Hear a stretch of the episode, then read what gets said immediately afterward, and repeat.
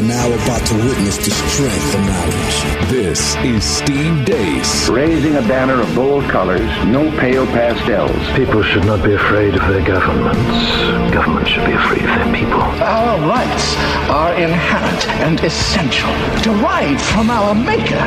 That is liberty. And liberty will reign in America. This is Steve Deace. Greetings, happy Thursday. Thanks for tuning in today on the Steve Deace Show podcast on Westwood One, powered by CRTV. Don't forget, you can always subscribe right here on iTunes, or if you're an Android user, Stitcher. Please do. And when you do, if you like our show, or even if you're not a subscriber, you're listening for the first time, but you like it, leave us a positive review. It does help others to get uh, or help to get the word out to others about what we're trying to do here. It's one way you can help support our show other than listening to it, which we appreciate that as well. So anything you can do to help us help you is much obliged here at the Steve Deace Show. Steve at stevedeace.com is the email address. Last name is spelled D E A C E. Like us on Facebook and follow us on Twitter at Steve Deace Show. Todd and Aaron are here alongside. We just finished wrapping up today's show for CRTV. Let's give the audience a little taste of what's to come later today. Aaron, I'll start with you. Yeah, a lot of uh, a lot of talk about the uh, hypocrisy and the layers of irony as it pertains to uh, the GOP, the media, and Trump. And as you unleashed during the first segment uh, today, the, the the the irony is just palpable of what these people deserve and what they're getting right now. And it's it's I, I thought it was quite entertaining. Self awareness is dead. Yep. Todd, what stood out to you? Well, we kind of learned that uh, regarding Trump and this much promised uh, awards for the press. Uh, it's kind of like the joke do I look like a guy with a plan? Because when he's just riffing and apparently going off at, you know, four o'clock in the middle of the night, that's better Trump concerning the press than when he's got some time to think about it because this was just a nothing burger. Yeah, they had the ultimate troll and then they ruined it with their Obamacare website last night. So we get into that and a lot more, including, I think, a, a major strate- strategic blunder by the Democrats. That and more today on the television show, CRTV.com. Is how you can watch. Promo code DEACE if you're not yet a subscriber, is how you can get a discounted subscription using my name. And that won't just get you a discounted subscription to our show, but the entire archive of shows from every single one of uh, our anchors and personalities, leading off with the great one, Mark Levin. So, CRTV.com, promo code DEACE. I had already intended for us to have this conversation today, not knowing some of the news that was going to break this morning. But it is almost as if Valhalla, eternity, providence, ah, the timing of this, you guys will verify me, verify this. The timing of this seems too perfect, but I told you guys this like 14 hours ago. We were going to do this topic on the Yeah. podcast today, not knowing this is what we were going to touch on. Allah loves you. Uh, and you may have noticed we are doing themed days on the podcast this year. And the reason why is because it keeps with our theme, Worldview Matters. That's our theme for 2018. And the other thing, too, is we don't want to get bogged down in the daily minutia of approval ratings and polls and sound bites. It's exhausting. There's other places you guys can go to do that where the, the person who does it can do it better than us and or has more energy and tolerance for it. We just don't.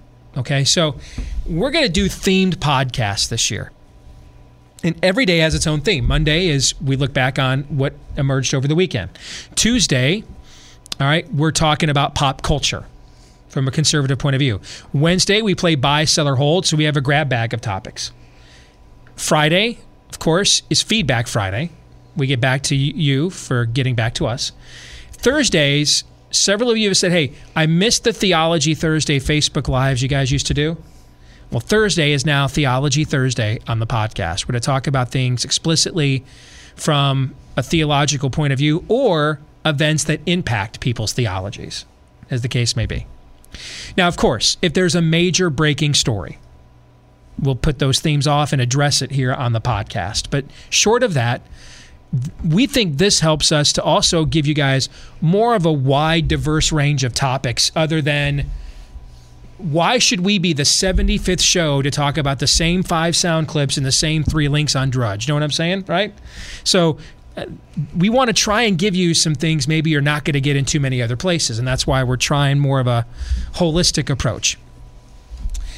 Yesterday, I, I, I got into a Twitter exchange with Jonathan Last of the Weekly Standard yesterday afternoon.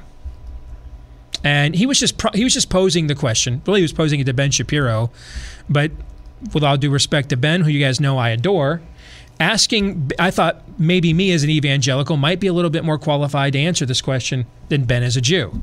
All right. And the question was Is there anything Trump could do that would sever his connection with evangelicals? Now, we have discussed this ourselves ad nauseum throughout the entire. This is a pre existent topic before the birth of this new podcast on Westwood One. How many times did we do this show during the 2016 election, by the way? The primary cycle. I was working for the Cruz campaign. I was helping them do messaging, communications, strategy. And so I saw all the data on Trump and evangelicals and Cruz and evangelicals. And when you see this data, by the way, you can't really trust it. And, and let me tell you why. Well, when you see the public data, you can't trust it, and here's why because it it the it's the the non-proprietary data, meaning the stuff that's not broken down and specified that costs huge money for campaigns to acquire that news media doesn't want to pay for and doesn't think you're smart enough to understand anyway means we have a tendency to loop people in into overgeneralizations. And so anybody any when the media says, "Are you an evangelical?" you may not even know what that means. You think you do, but they won't ask you any follow-up questions to say, "Well, quantify this for me." It's like asking someone if they're black, if they're white. It's a people group to the to the media polling. What we found in the Cruz campaign, for example, is if you went to church on a regular basis, which we defined as uh, once a month or more, overwhelmingly you voted for us. If you called yourself an evangelical and did not go to church frequently, overwhelmingly you voted for Trump. Here's what we also found. If you called yourself an evangelical and knew the name of your pastor, and we would even ask them, Do you know the name of your priest? Who do evangelicals have priests? Who has priests? Catholics do. Okay. Why did we use that questioning? Because a lot of people think they belong to something. There's a lot of people living in a place like Atlanta, Georgia, for example, that think because they're they, they're they're surrounded by nine versions of Peachtree Street, and there's a Baptist church, a First Baptist, a Second Baptist, and a Third Baptist on every one, and they take little Ellie Mae there in her beautiful Easter dress there once a year to each one of them to a different one each year. The rest of the year on a Sunday, on a Saturday it's Roll Tide followed by I'm at NASCAR or at the gun range.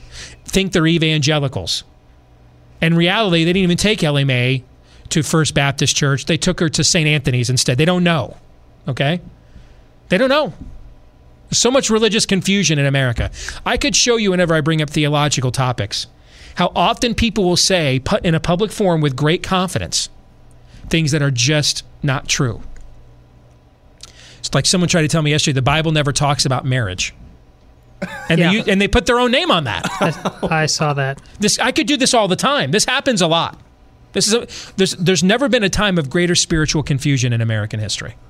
And so the reason we would ask them, "What's the name of your pastor, your priest?" is to see one. If, if well, I, I you know I, I like Father Pavone at uh, at Second Baptist. You're not going to Second Baptist there, honey. Okay, God bless you. Enjoy next month's mass. Well, next Easter's mass because you won't be back. Probably if you even do come back then. Okay? Enjoy sleeping in the next 51 Sundays, is really what we're saying. So we wanted, if you could name your pastor or priest, you overwhelmingly voted for us. If you could not name your pastor or priest, you overwhelmingly voted for Trump. We saw this in every state we surveyed. I, I, I got the mem- I got the Missouri primary data seared into my memory bank in my mind's eye, I'm, I'm hitting myself in the head. He's because twitching, ladies and gentlemen. It's, it's, He's twitching. it's what the Missouri primary data did to me. Okay, it gave me an involuntary twitch. I'm cutting myself. I'm cutting myself. I'm red rum, red rum, red rum. Okay. I can even picture the data table in my mind. It is so seared in there. Okay? There was like a 23 point difference amongst people in Missouri in the Republican primary who called themselves evangelicals. They were by far the largest block of voters in the Missouri primary. There's only one state left in the Union where a majority of the general population goes to church on a Sunday. That's Utah. Know what state is actually number two? Well, it was in our data. You know what number two is? Missouri is. 51% of Utahns go to church on Sunday. Now, they're not evangelicals, they're mostly Mormons. About 49.5% of Missourians, of the entire population, is what we mean, go to church on a Sunday. So they were the overwhelmingly, Missouri per capita had more evangelical voters than the Alabama primary did. And what we found is about 23 point swing. Remember how excruciatingly close the Missouri primary was? How close that was? That was kind of our last gasp to win on the Cruz campaign was to pull that one out. It was a t- like a 23 point swing in Missouri if you knew the name of your pastor or priest or if you went to church regularly than if you did not. If you did and you do, you voted for us. If you didn't and you don't, you voted for Trump. In other words, a lot of people that were just buying into an identity politic. Well, I think I'm an evangelical because, you know, I think Jesus died for my sins and I believe in the Ten Commandments and voted for Reagan. You know what I'm saying?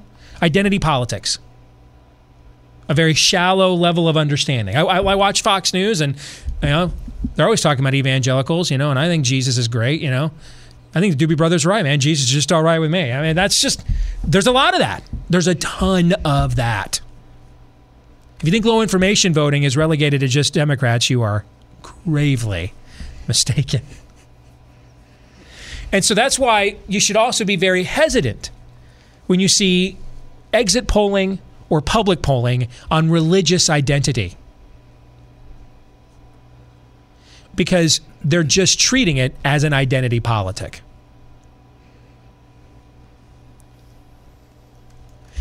This is why this is well, Steve, you're, you're always talking about the Catholic vote often decides elections. I just told you that's exactly right. Because largely, not always, but when you look inside the data, largely people that are Catholic that vote Democrat identify as Catholic as an identity politic. They're not, not always, but often I'll just I'll just defer to you and your own parish. If you took the average Democrat in your parish, Todd, and just set them down in a corner on your own catechesis, how much of their answers would be generic social justice language, and how much of their answer would be Aquinas, Augustine, church fathers, uh, you know, papal decrees, 90 10 in favor of the former. Exactly. So correct me if I'm wrong on this, okay? But that's why. That's why a Republican who runs on a, a, the only Republicans who win the Catholic vote run on a strong pro-life platform or message. Because if they don't, they get lost in all of the social justice meandering working its way through the church. And those voters turn out and identify as Catholic. So you have to be very careful about how the press do we really trust the same press that is still running articles on whether or not Jesus existed in the Washington Post editorial pages? Should we really be trusting them on our data points when it comes to the religious community? I would submit no. okay? Well, and it, it, has nothing to do with whether they agree with our religious beliefs or not, but you need to understand the people you're talking and, and polling. If you don't, then I don't know why we would trust your assumptions. That notwithstanding, and, in fact, it's not even true that Trump won the presidency because of evangelicals. That's not even true. He did not get an overwhelming turnout of evangelicals. He got an overwhelming turnout of white evangelicals. Okay? So right away, non white evangelicals, majority of them actually voted for Hillary Clinton. White evangelicals, like 81% of them voted for Trump. I think it's a his, from what I've been able to find, it's a historic turnout in terms of the share of that electorate. And, and it breaks the record that George W. Bush received in 2004 when moral values was the number one issue in the exit polling, and he surprised the pundits by beating John Kerry, and he was the last American or Republican president to win the popular vote. Which means, just to be clear, about four out of five white evangelicals nationwide don't regularly go to church. That's what you're telling me? Um, yeah, you could extrapolate that data. Yeah, yeah. I mean, listen, there's two reasons why your pastor is doing so many messages on money this time of year. One, he's a charlatan. And if he is, go to another church. The other is, you don't give enough. That's keep the doors open, man. It's one or the other. There's no middle ground. That's why that's why messages about money make us so uncomfortable. Somebody's a fraud here. The guy up on the stage or the one sitting there listening to him. It's one or the other. You know? Either he's the fraud or yous is. So yeah. I go back to one of my favorite lines from Augustine. There are many sheep without, many wolves within. That is very true today. So, yeah. The shallow level of understanding. I mean, I had someone with thousands upon thousands of Twitter followers, hashtag MAGA something, last week tweet to me. Maybe if you stopped talking about the fear of the Lord and embraced the Lord instead, you'd understand God better. Um, the most important book of wisdom in the entire Bible begins with what line, gentlemen? What's its opening line? Fear of the Lord is the beginning yeah, of fear wisdom. of the Lord. The beginning is, is the beginning of wisdom. Is one of one of its opening lines, I should say. Yeah, that's one of that's its opening creed. Really, after the introduction, that is the opening creed of the entire book. So there is a lot of spiritual confusion comprehensively. Any denomination, um, any sect, any any racial demographic within the church that gets on its high horse and and and sneers at somebody else, man, you are on very very shaky ground, I can promise you. I've seen the data. And then I saw how that data acted on election day. Repeatedly in primary after primary after primary. I'm not smarter than you. I just have inform- I have better information than you have. I've seen it. Cruz campaign had the most sophisticated data mining operation any Republican presidential campaign has ever had. Ever. They paid top dollar for it. I saw it with my own eyes. There are, to quote the great prophet Emmett Otter from his magnum opus Jug Band Christmas, there are some holes in the wash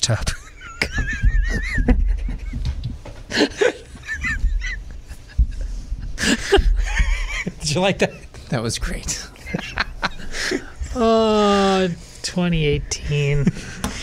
So, I had intended to have this conversation because of what of Jonathan Last prompting this question before news came out today that the president will be the first to live on camera directly address the March for Life. Reagan never did that. Bush never did that. Now, the other Bush didn't. You could argue the first Bush and Reagan didn't have the technology to do it. They also, though, didn't go across the street to the thing either. Okay, so there's that. Um, the second Bush would have had the means and ability to do that. He chose not to. Last year, the vice president came in person, from what I recall. And then today, the Trump administration uh, announced that they are refurbishing an entire division of HHS to oversee and enforce rights of conscience in the federal government, which has all of the right people losing their collective minds, meaning all the people that told you their gay marriage wasn't going to impact your life and were lying about that the entire time are losing it today.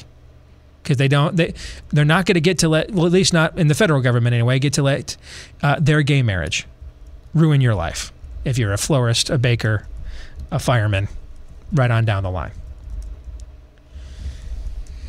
and those two developments coinciding with the timing of us doing this topic could not be more of a harmonic convergence. Because while we have approached the topic of Trump and evangelicals as a show, mostly from a lamentable perspective, I tweeted something at the start of the year. The reason I was never Trump is because I did not believe he would govern conservatively enough to justify overlooking the obvious character concerns. I do not have Trump derangement syndrome. I am not an absolute Trumper, changing what I believe. Like my opinion on Steve Bannon is, is the polls show Steve Bannon is is is pond scum now because Trump said so. That's not me. Nor am I the absolute never Trumper like Bill Kristol, where I'm actually arguing now against capitalism and free market economics that my father, Irving, f- uh, founded Commentary Magazine with, the, with one of its intents to actually promote that ideology. And now I'm trashing it and promoting Oprah for president because Trump has broken me. I'm not that guy either. I'm not changing who I am, yay or nay, for Trump and frankly, for any of you listening, or the two guys that I pay to come in here and help me do this show every day, f- for no none of y'all. No offense to you, you're just not worth my soul to me. But thanks. I'll take a better offer. I'm not changing who I am for Trump. When he does stuff I like, I'll tell you. When he doesn't, I'll tell you. But now we're into a murkier area with this question because now we're seeing him govern, okay? When you watched him campaign, when you watched how deceitful he was, when you watched how dishonest he could be, it was very difficult for me to just to, to make assumptions that were good about him following through when he became president. But now we're no longer in the projecting phase, gentlemen. Right? It's like college football, my favorite sport. There's two seasons in college football. In the South, they say there's there's recruiting season and the actual season. Everywhere else, it's called the eight months we spend predicting season, and then the actual season. we spent eight months W and L and everybody's records for eight months, 19 different top 25s. This is what's going to happen, this and that. There's that season of eight months of thinking about it what Keith Jackson used to call paralysis via analysis. And then there's the four months of the actual season. Okay? We are no longer in the projection phase with Trump. We're, we're gone. He's in office now. He's been in office for a year. We have a record. We can see how he's actually governed. And now, for someone like me who is still deeply troubled by the character concerns, his personality in many days I find personally grating. I can't stand it. I, I find it obnoxious to the extreme most days. And I think he has narcissistic personality disorder. And I really believe that. All the signs are there. But I have to set aside my personal thoughts and I got to look at what he actually has done. And there is no way you could make an argument if you are any semblance of a conservative and, and Trump just hasn't broken you. There is no way you can make an argument we are not better off that he won the presidency than Hillary did. Do you guys disagree with that? I don't know if you do. Tell me, do you disagree with that? No.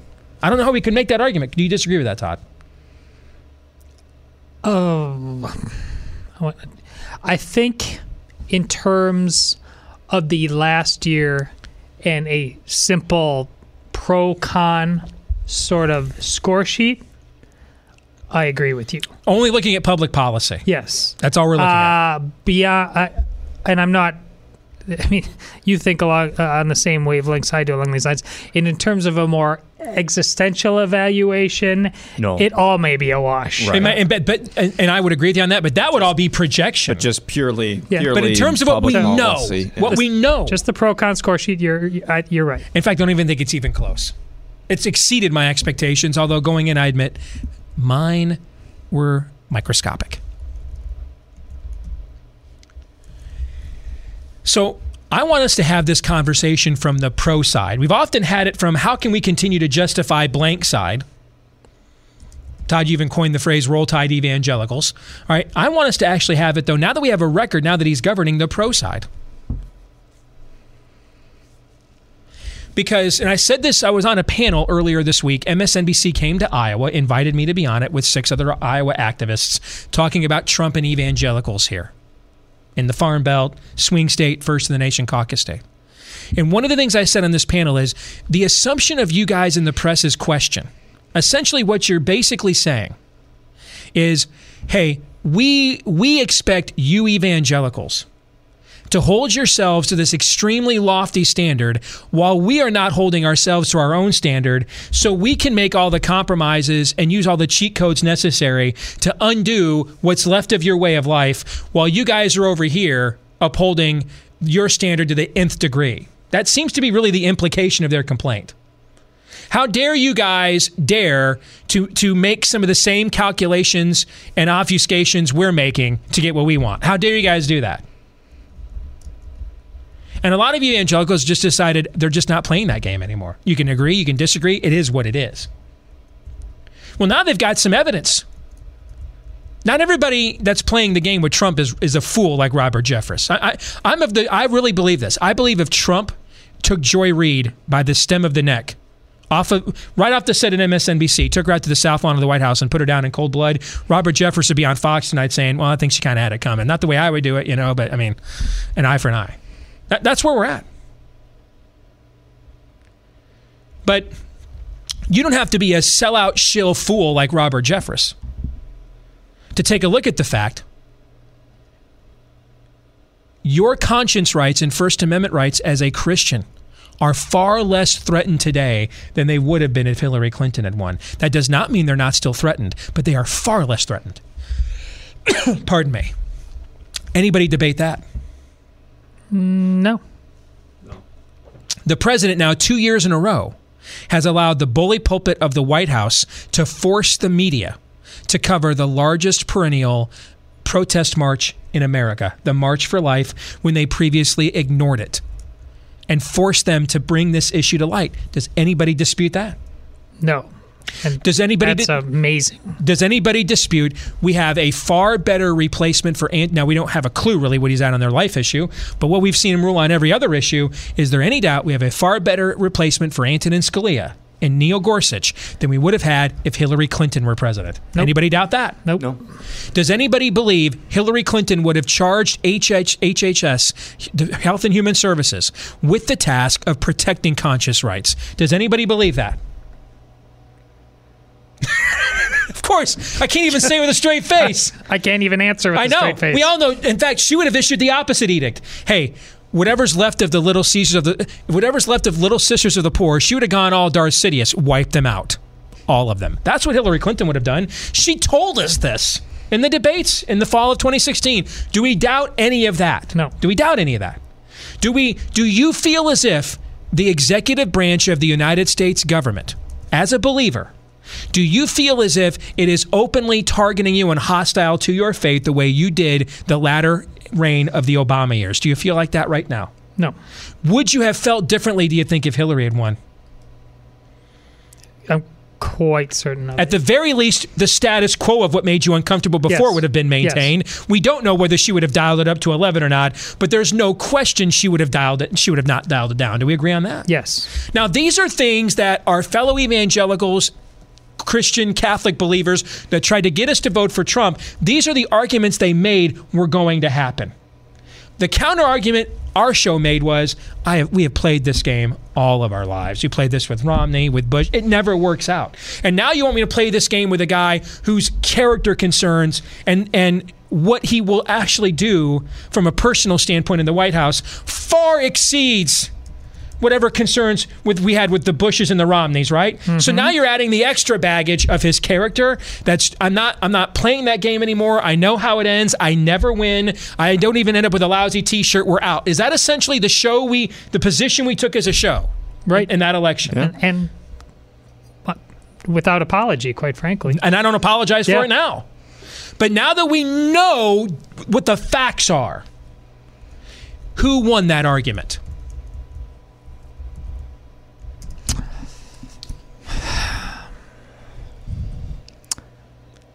Again, I've I've got to a- answer the same way I did before in terms of one year score sheet and with a big save at the end with this tax cut.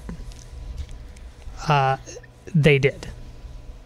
at the very least, we need to acknowledge the their points had merit. But we acknowledged that at the time too. Yeah, that's why we didn't go out of our way to snuff people out from voting for Trump. See, this is the angle of this story that isn't getting talked about.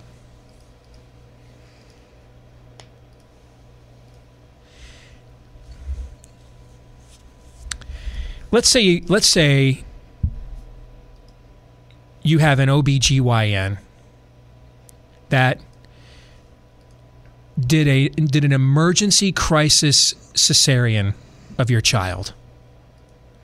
And mom and child were at risk, one if not both of, of not making it at this moment. And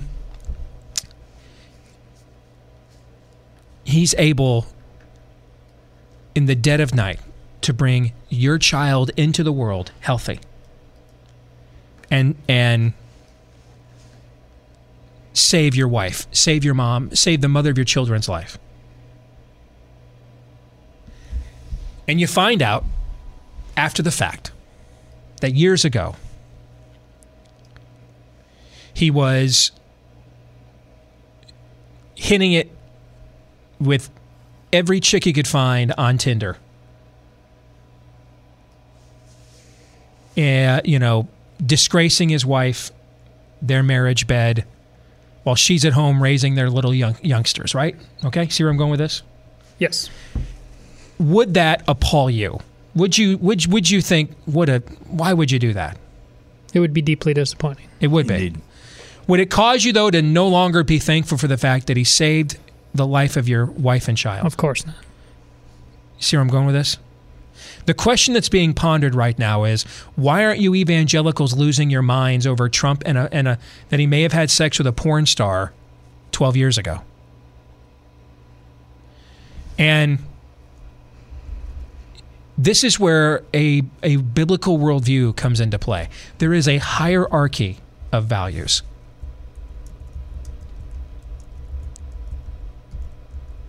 One child steals something, another child wrongly takes a life. Do both of these acts violate the Ten Commandments? Yes. Which one is a capital offense? Taking a life. Why? Because it's a hierarchy of what's of more value stuff or people? People. No matter what it is you stole.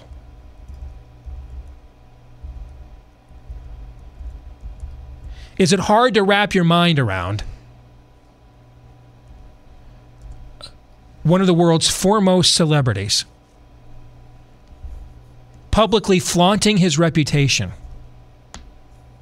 and his brand in a way that could be embarrassingly exposed later on with a porn star while his wife is at home caring for their infant child. Are you appalled by that? Yes. Yeah. If he offered you nothing other than that, would that be a disqualifying act for you? Oh, absolutely. Absolutely. But, But it would. It might be a disqualifying act, even It- if he it- did it offer might other even, things. It might, and that's that's a matter of conscience. I don't debate that.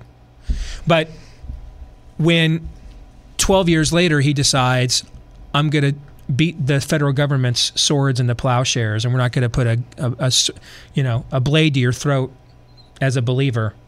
Um, what's a higher value to you? Well, maybe the other one is more of a higher value to you. The point I'm trying to make, though, is we're now into matters of conscience. These are not absolutes. They're not absolutes.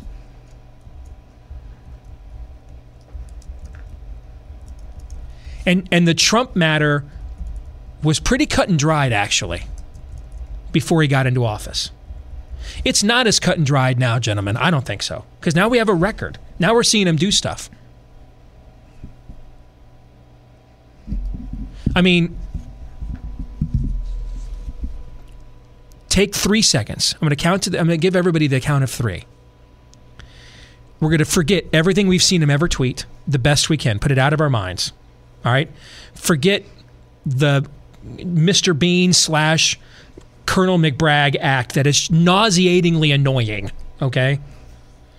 To people that just aren't, you know, fawn stars of the president, the rest of America. let's let's take three seconds. I'm going to count to three. We're going to do our best. We're going to close our eyes, take a deep breath, and chase those from the immediate memory bank in our the immediate sectors of our mind for a second. right? and then just with the personality out of the way, just lay out what's happening. Okay. All right. Everybody ready? Yeah. All right, so take. I'm gonna. I'm not, we're not going that far. Okay, close your eyes. If you're listening to the same thing, I'm dead serious. Take a deep breath. Three, two, one. Massive growth in the economy. Consumer confidence has grown at its highest rate since the dot com boom 17 years ago wages, bonuses on the way up, major corporations investing hundreds of millions, not if not billions, back into the economy so they can grow their profit margins with less regulation and lower taxes as well. We are forcing the media to cover the March for Life when for 30 years, for 40 years, they didn't want to and ignored it. We have instructed the Department of HHS to, instead of targeting people of conscience, we're going to force you, as a department, you're going to protect their conscience rights. We went to Saudi Arabia and we told the sheiks in their, to their face, we're not policing your religion anymore. You are. It's your job, not ours. Clean up your own mess. We got enough of our own problems. We just had one of the largest tax cuts in American history.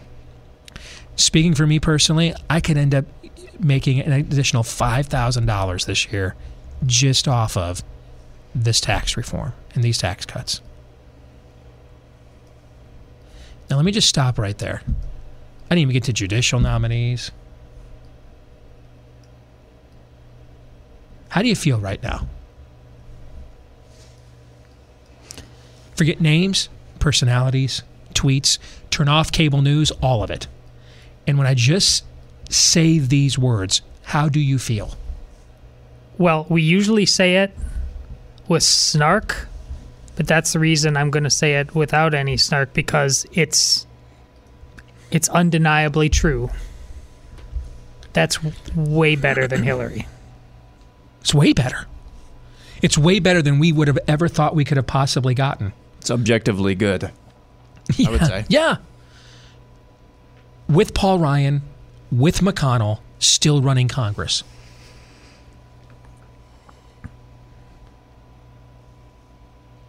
So I think it's time now the conversation with Trump and evangelicals, the worm has now needs to turn.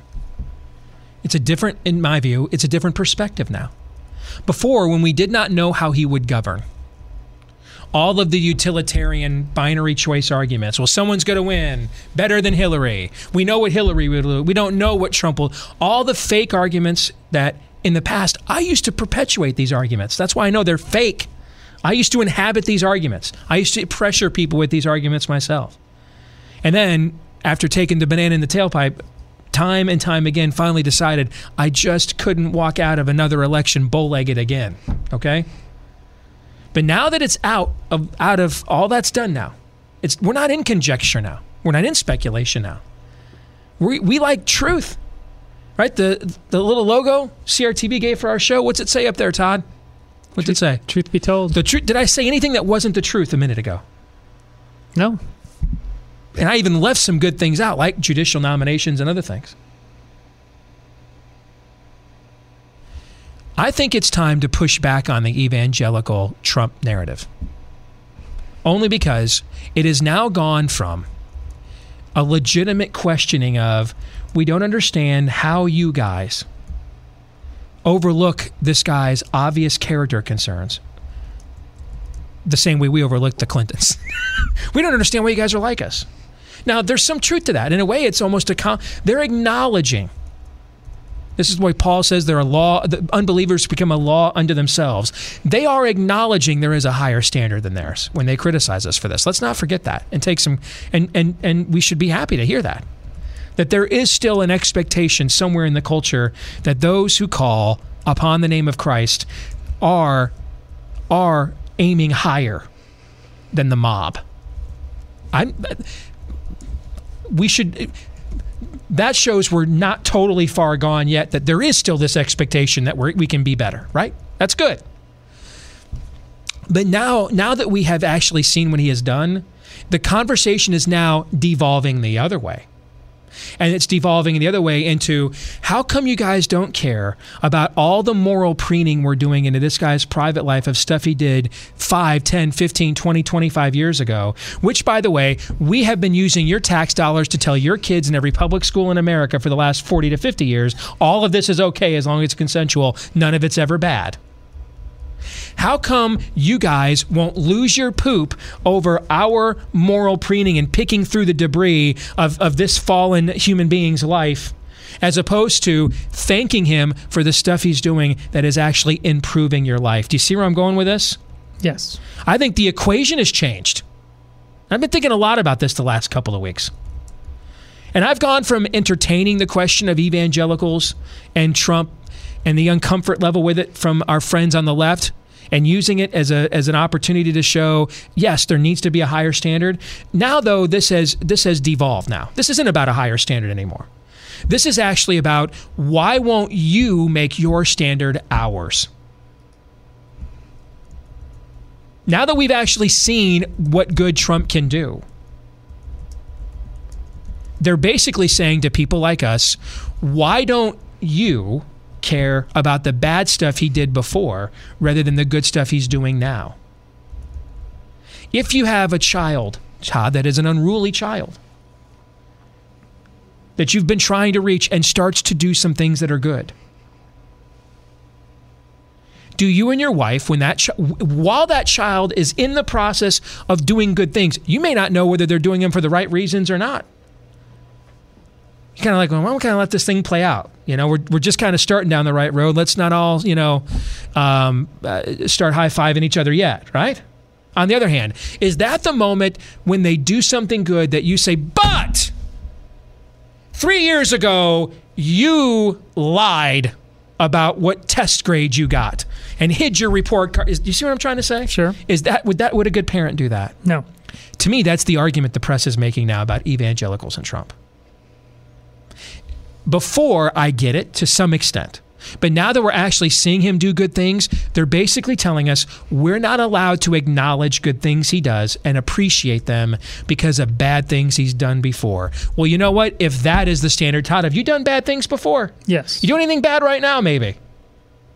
Like anywhere in your life? Are you doing? Is everything in your life? Are you doing very everything accusatory there. I had to think through it for a second, but uh, uh, no, you know, Aaron, I mean, if you done it's a long bad, list. You ever, you ever done anything bad before, Aaron? Uh, no, actually. You ever made one bad in table like one time ever? Uh, oh, there was that. One, yeah, I Yeah. guess. Yeah, where there there, where yeah, you put something hot on and it's stained. You just told them that was the polish and it'll come right off Exactly. if you refinish it. Yep. Right. Okay. So you ever you're doing anything bad right now? I mean, if we followed you around twenty four seven, I mean, would it would would uh, we, would we be canonizing you? Uh, you know, probably not. Probably I'm, not. I'm not going to be a saint. See, the standard they want to peddle to us now is because of bad, heinous stuff he did before, we can't appreciate and support any of the good stuff he's doing for us now.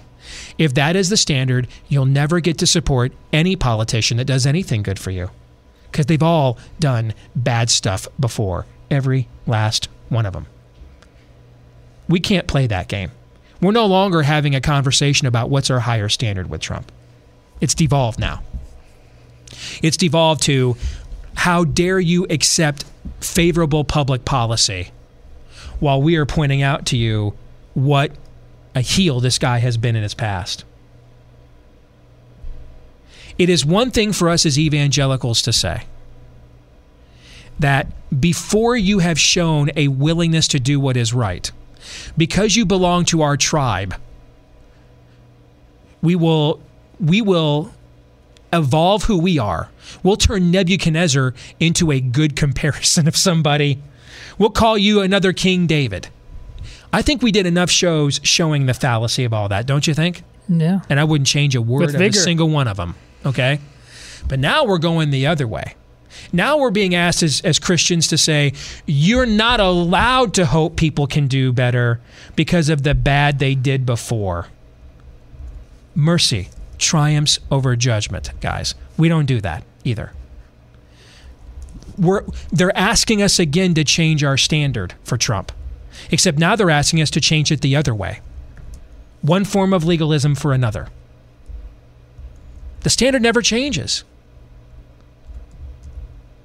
He has been willing to do some things to uphold our standard. Why would we not be in favor of that?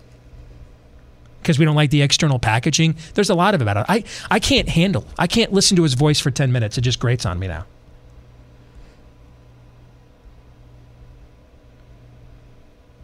Not enough though that I'm going to give that five thousand dollars back I'm getting in my pocket this year from his tax cut. You know what I'm saying, brother? You know what I'm saying? I do.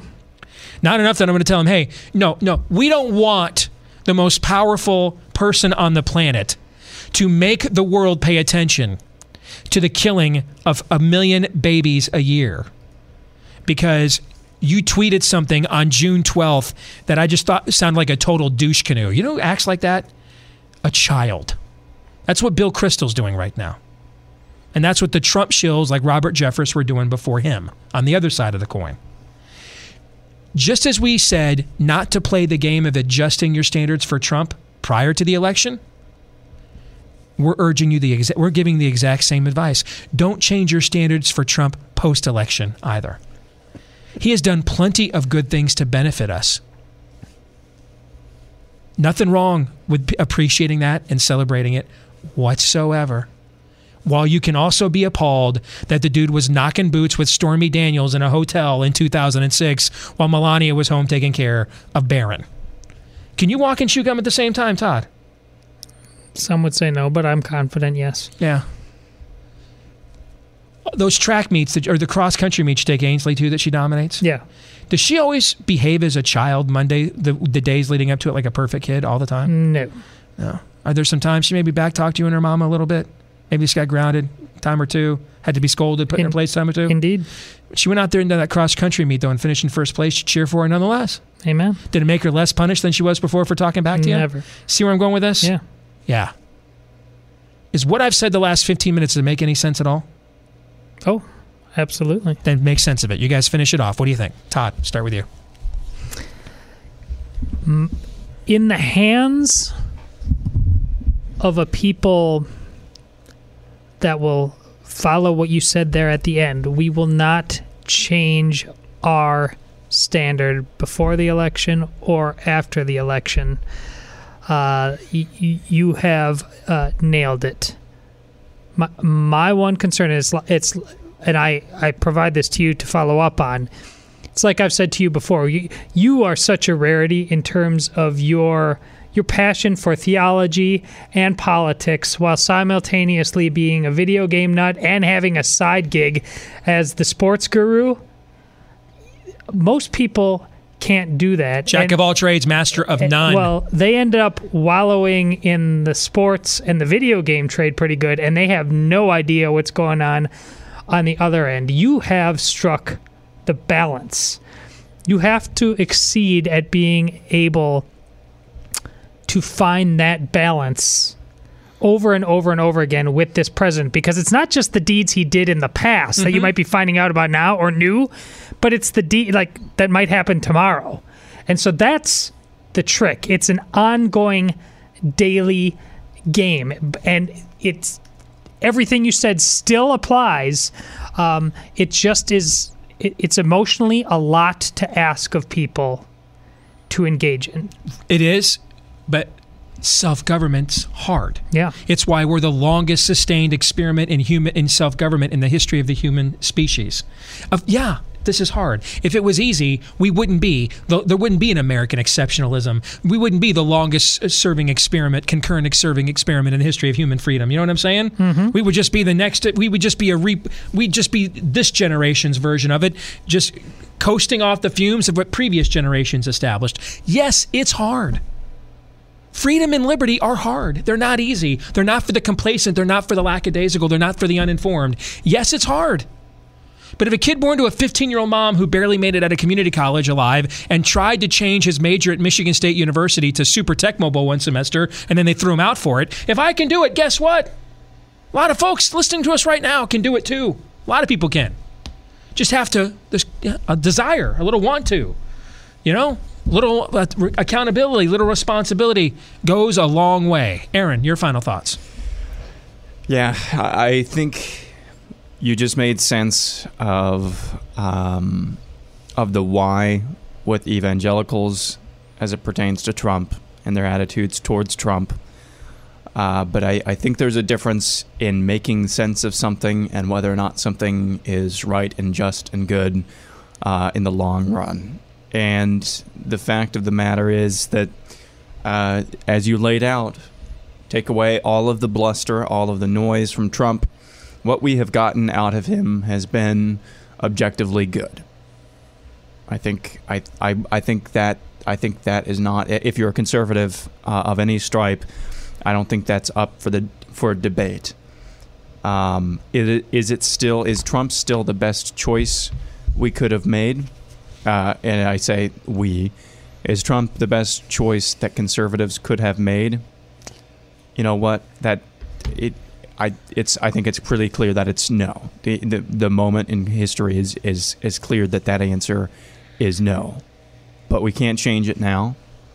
Uh, we can't change uh, the the history anymore, and uh, we are. I, I I mean we are where we are right now. It's it's uh, cliche, but it is what it is, and what it is is for what we've gotten from him, pretty good at this point. And now the question is, how do we appeal to his vanity by saying thank you and simultaneously we expect more? That's another whole other show, man. I I don't know the answer to that. I don't know that we even have the people um, necessarily that Is all just betting on the capable of come with him, though? That, that maybe you can't do that with him. It's always just a hope and a prayer. I think with Trump, everything's a negotiation and nothing is, and everything is posturing and nothing is. so. Just hold on tight and hope for the best. Yeah. do like the Turks did and hack Greta Van Susteren's Twitter account the other day and start twittering, twit messaging the, the president. Did you guys see that story? I did, yeah. Yeah. But the Turks are our friends, remember? They're in NATO. Yeah. They're our buddies. Mm-hmm. Yeah. All right. That'll do it for Theology Thursday here on the podcast. Don't forget crtv.com, promo code DEACE to watch today's television show. Tomorrow, it is a Feedback Friday on the podcast. It's the DEACE Group Roundtable on the television side. Until then, John 317.